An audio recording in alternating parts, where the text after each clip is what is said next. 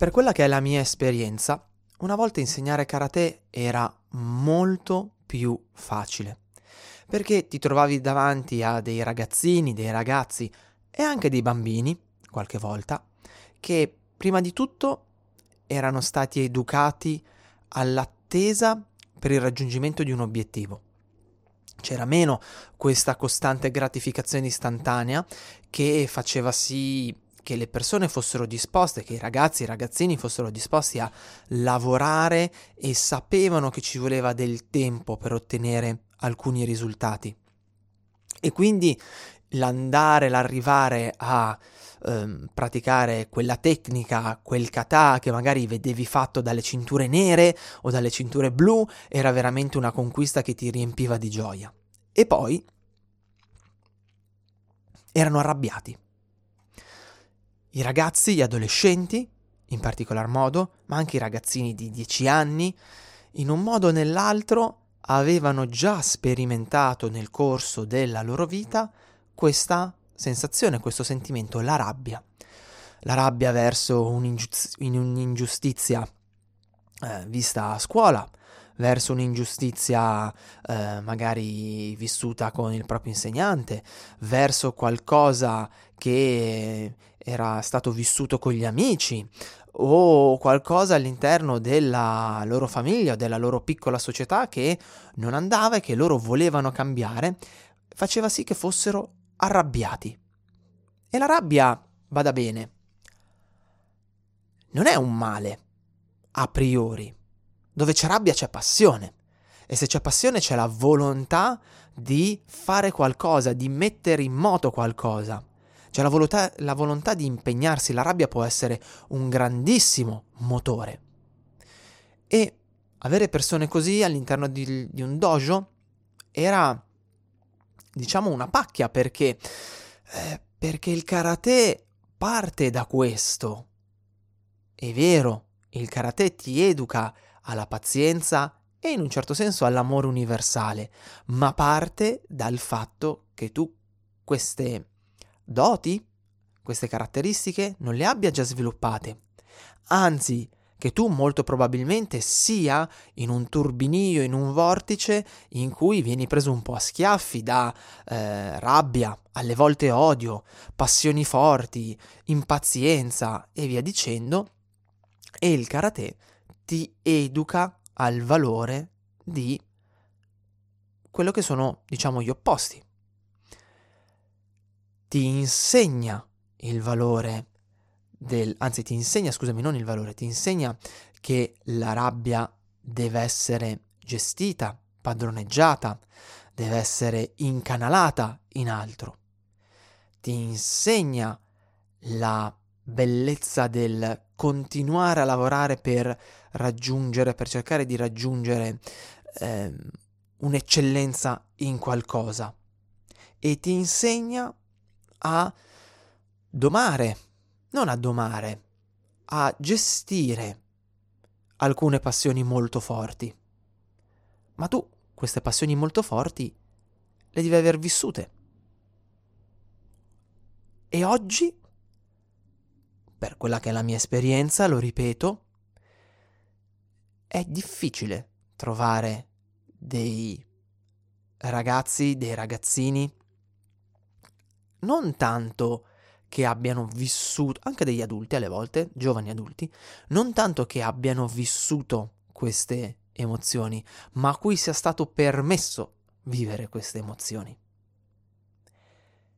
E io mi chiedo se quello che sto vedendo io dalla mia posizione privilegiata sia davvero qualcosa di positivo e che aiuti non solo i praticanti, ma i ragazzi e le ragazze a diventare degli uomini e delle donne complete domani. Voglio ragionare con te su questo tema un po' spesso in questa nuova puntata di Karatepedia. Come sempre, io sono Eugenio Credidio. Il pirata del karate Eugenio Credidio. E il maestro Miyagi. Miyagi Scusi, il maestro Miyagi? presenta Karatepedia. Lo show che ti racconta la storia e i segreti del karate.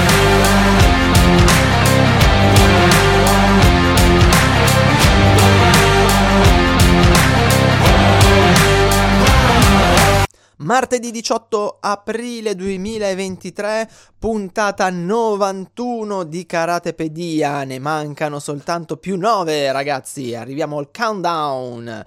Io sono Eugenio Credidio, questo è Karatepedia, lo show che ti racconta la storia e i segreti del karate. E con me, come al solito, c'è il maestro Miyagi. Dai la cera. Buongiorno, Togli maestro. Buongiorno. Oggi puntata un po' spessariella, eh?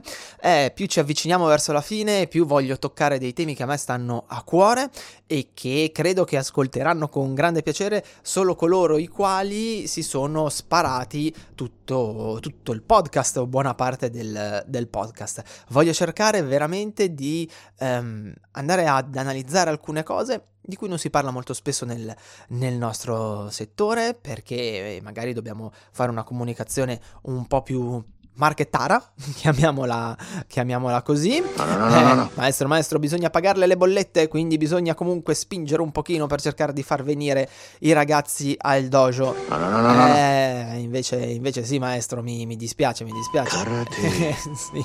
Maestro, lei ha ragione, Karate qui. è vero, è vero, ma... Karate Ma no! Maestro, no, ma cosa, cosa, cosa fa? Voi non l'avete potuto vedere, ma ha tirato fuori il portafogli alla fine della sua solita frase. Maestro, lei ha ragione, ma siamo in un triste mondo eh, capitalista e bisogna pagare le, fol- le bollette, bisogna pagare gli affitti, bisogna anche andare a fare la spesa se si lavora con questa disciplina e per cui è giusto che si facciano anche delle puntate un po' più marchettare, ma, ma, ma, ma, ma, adesso eh, in queste ultime 10 voglio veramente cercare di lanciare le, le bombette che ho, che ho lasciato per... eh, per il gran finale, ecco. Banzai! Esatto, maestro, banzai. Prima di iniziare però con questa puntata, a cui io tengo particolarmente, mi permetto di ricordarti un paio di... mh, eh, di, di, di Coordinate, non mi veniva la parola, un paio di coordinate. Prima di tutto ti ricordo che eh, puoi entrare a far parte della nostra meravigliosa Repubblica Indipendente dei Karate del pa- Kara- dei, sì, buonanotte, dei pirati del karate che era, è il porto sicuro di tutti i praticanti, di tutti i karateka liberi che vogliono andare oltre a quello che viene detto di solito e eh, combattere i poteri forti della nostra disciplina. E per farlo tutto quello che devi fare è abbonarti al canale YouTube. A quel punto avrai accesso a un botto di materiale riservato, davvero tantissimo, eh, alle live riservate, vorrei riuscire a fare la prima in questo, in questo mese, vediamo se questa settimana già o la prossima e potrai partecipare a dei sondaggi, avrai accesso alla newsletter riservata, insomma ci sarà un sacco di roba fichissima eh, che secondo me vale la pena, vale davvero la pena, un micro investimento per un micro investimento mensile per davvero eh, migliorare moltissimo nel, nel tuo karate e per eh, poter entrare in un rapporto un po' più eh, intimo con, con me. E poi ti ricordo ovviamente che se hai piacere puoi scrivermi un'email quando vuoi, eugenio-dojoshinsui.com, puoi lasciare se stai vedendo, ascoltando, scusami, il podcast su YouTube e non sulle piattaforme di podcasting o sul sito del Dojo Shinsui, dojoshinsui.com slash gazzettino del dojo, dove ci sono tu, c'è l'archivio di tutto quello che ho fatto praticamente. Mm, Ma se tu lo stai ascoltando su YouTube ti ricordo che puoi lasciare anche un commento, io nei limiti delle, delle mie disponibilità di tempo cerco di rispondere sempre a tutti e poi che c'è un fantastico canale Telegram t.me slash karate anywhere dove circa ogni giorno cerco, cerco di farlo ogni giorno ma ho qualche difficoltà, è vero, è vero maestro, non ce la faccio sempre. Eh, mando una piccola nota vocale, un micro podcast su ciò che significa sui retroscena del gestire un dojo e su quella che magari è stata la mia giornata da insegnante, su quelle suggestioni che mi sono venute in mente durante quella giornata o su qualcosa che ho imparato o abbiamo imparato durante la lezione di quella sera. Bene, detto questo, direi che maestro, eh sì, è ora di, è ora di iniziare. Noi siamo fatti di luci e ombre.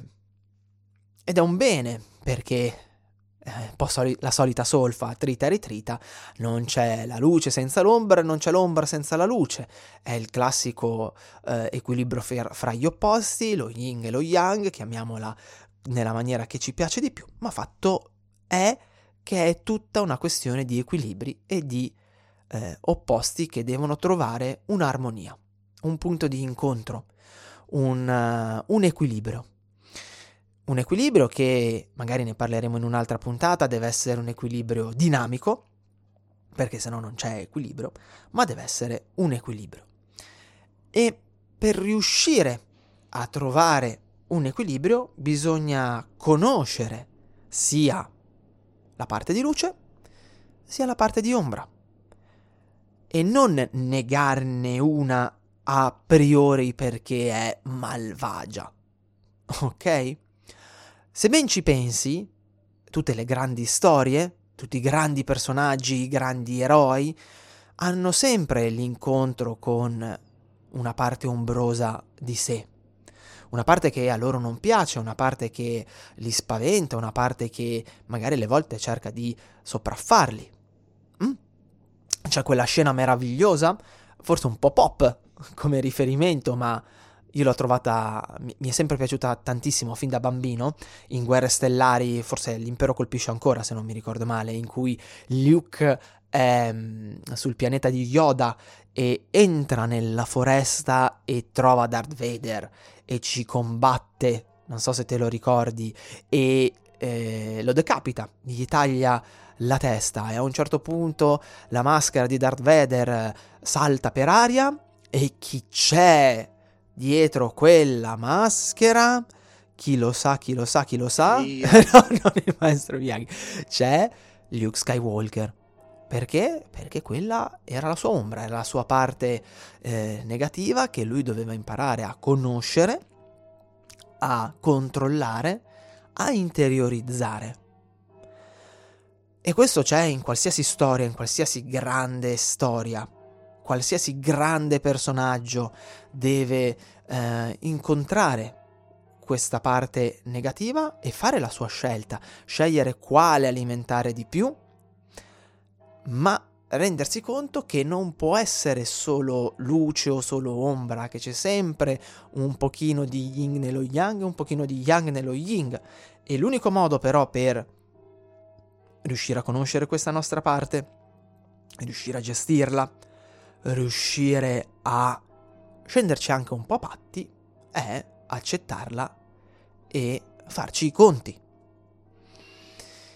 E quindi, e, e, scusami, e riuscendolo a fare, tra l'altro, nel momento in cui riusciamo anche a eh, superarla, a interiorizzarla, beh, avremo qualche arma in più nella nostra faretra.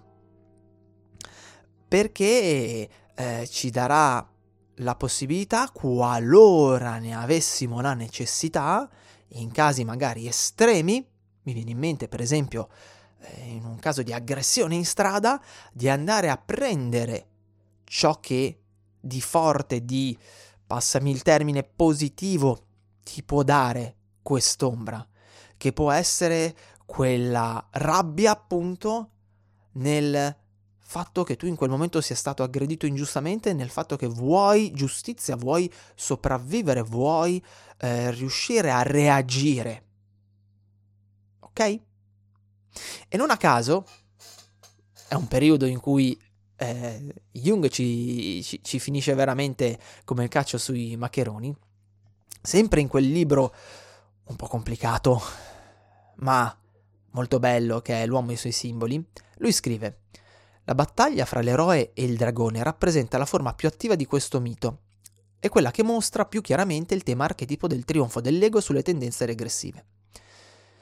Per la maggior parte delle persone il lato oscuro o negativo della personalità rimane a livello inconscio. L'eroe, al contrario, deve rendersi conto necessariamente che l'ombra esiste e che egli può avvantaggiarsene. Egli deve venire a patti con le forze distruttive che essa racchiude se vuol diventare terribile abbastanza da vincere il dragone. In altre parole, prima che l'ego possa trionfare, è necessario che riesca a dominare e ad assimilare l'ombra. Mm? E qua poi parla, va avanti e parla di adolescenti, adolescenza, passaggio fra eh, fase adolescenziale e fase adulta. Molto bello questo passaggio.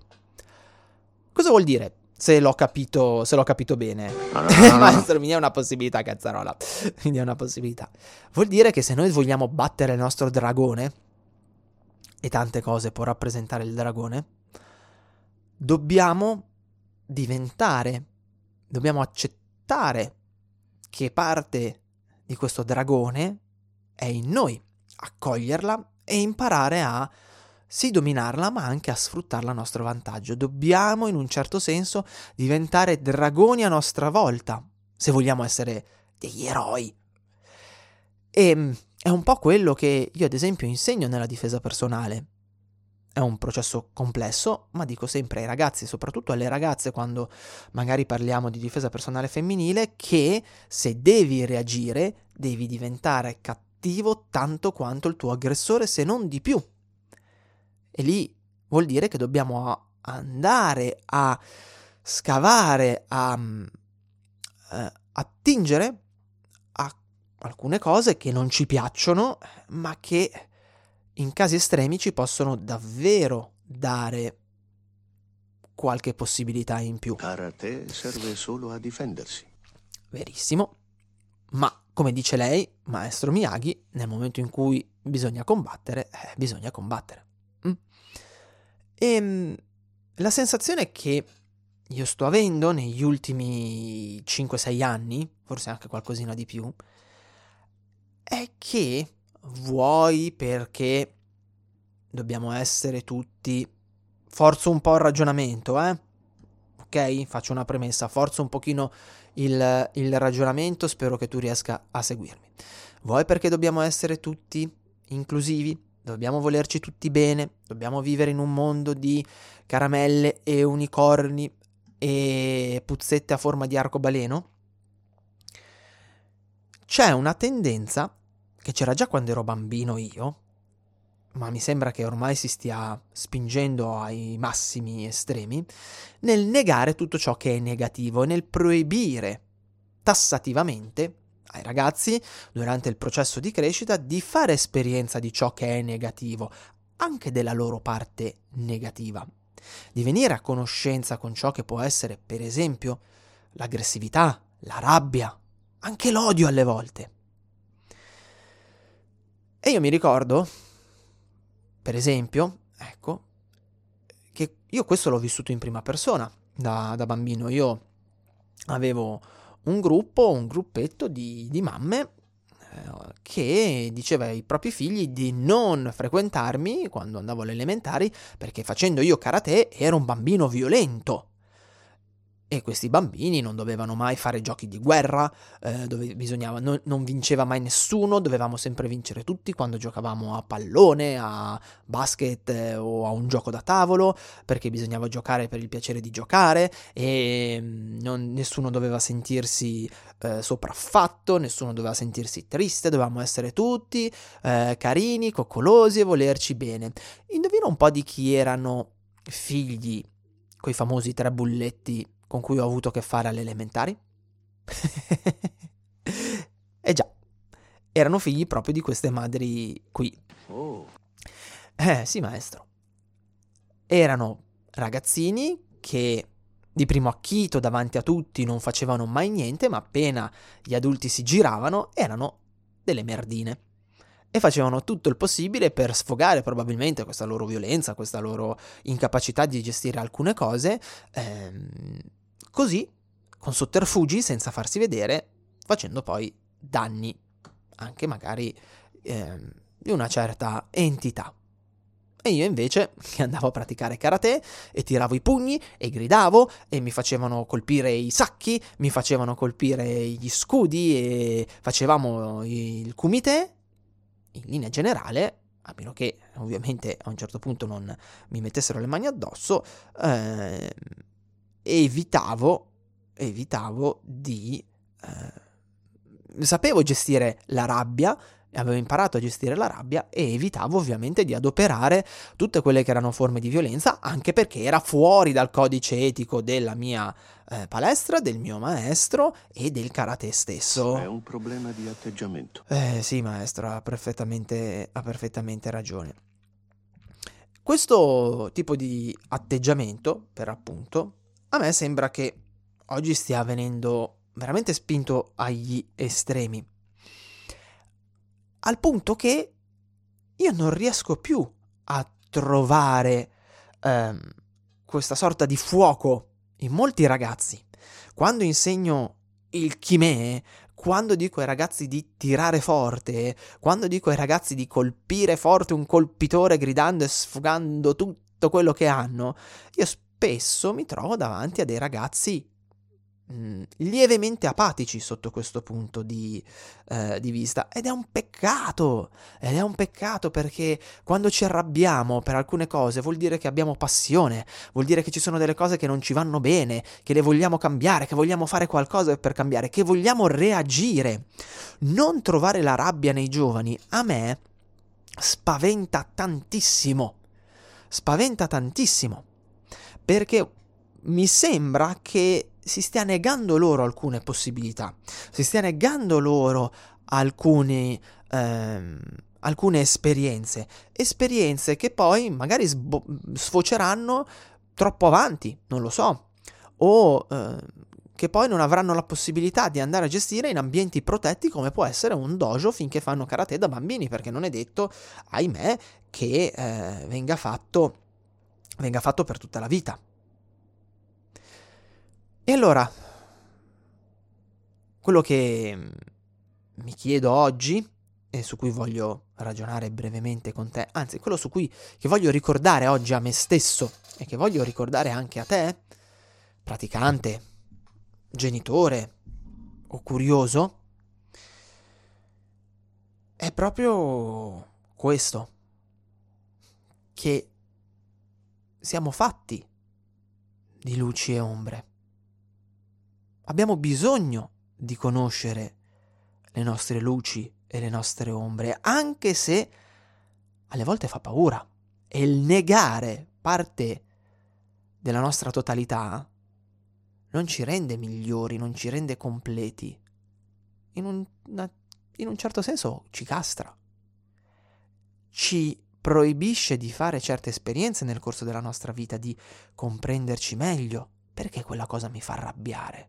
Cos'è questa sensazione che sento dentro che vorrei soltanto sfogare? Come posso sfogarla in maniera produttiva? Come posso incanalarla? Perché anziché, uh, facendo sì che anziché essere magari distruttiva sia creativa, nel senso proprio che crei qualcosa. Ispira, espira. Questo è un ottimo punto di partenza, maestro ma per riuscirci bisogna fare queste esperienze, accettarle. Per cui, e, e, posso garantire, tra l'altro, che non è facile insegnare a dei ragazzini, a degli adolescenti, per esempio, a tirar fuori tutto in un kata, in una gara, in un esercizio in maniera tale che siano scarichi alla fine, se non hanno il permesso di fare alcune esperienze, se arrabbiarsi, mm, dare spazio ad alcune emozioni che oggettivamente hanno una base negativa è proibito a priori. Non è per niente facile. noi dovremmo, credo, cercare di compiere il nostro percorso di vita per essere più completi possibile. E la completezza prevede che si mangi di tutto, che si sia onnivori. Per cui buono, mi può piacere la bistecca, mi possono piacere le patate, ma ci vuole anche la verdura. Dobbiamo mangiare di tutto. E questo vale anche per le nostre esperienze. è vero, dobbiamo essere inclusivi. Magari più che dobbiamo, dovremmo desiderare di essere inclusivi. Dovremmo capire che tutti hanno qualcosa da regalarci, da donarci, indipendentemente dall'aspetto, dal colore, dall'etnia, da eh, preferenze, da tutto quello che, che vogliamo. Ma dobbiamo anche capire che alcune cose non le dobbiamo accettare a priori, che alcune emozioni fanno parte dell'esperienza umana e non viverle vuol dire viverle a metà.